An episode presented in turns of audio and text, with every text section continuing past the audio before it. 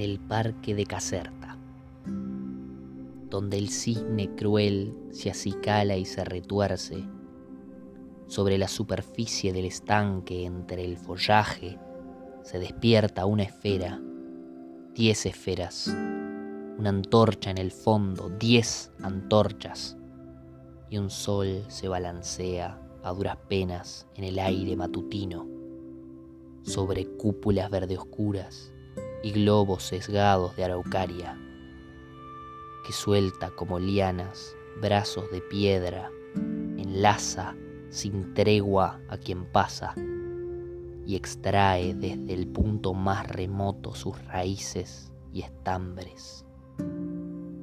Los nudillos de las madres se exasperan, buscan el vacío.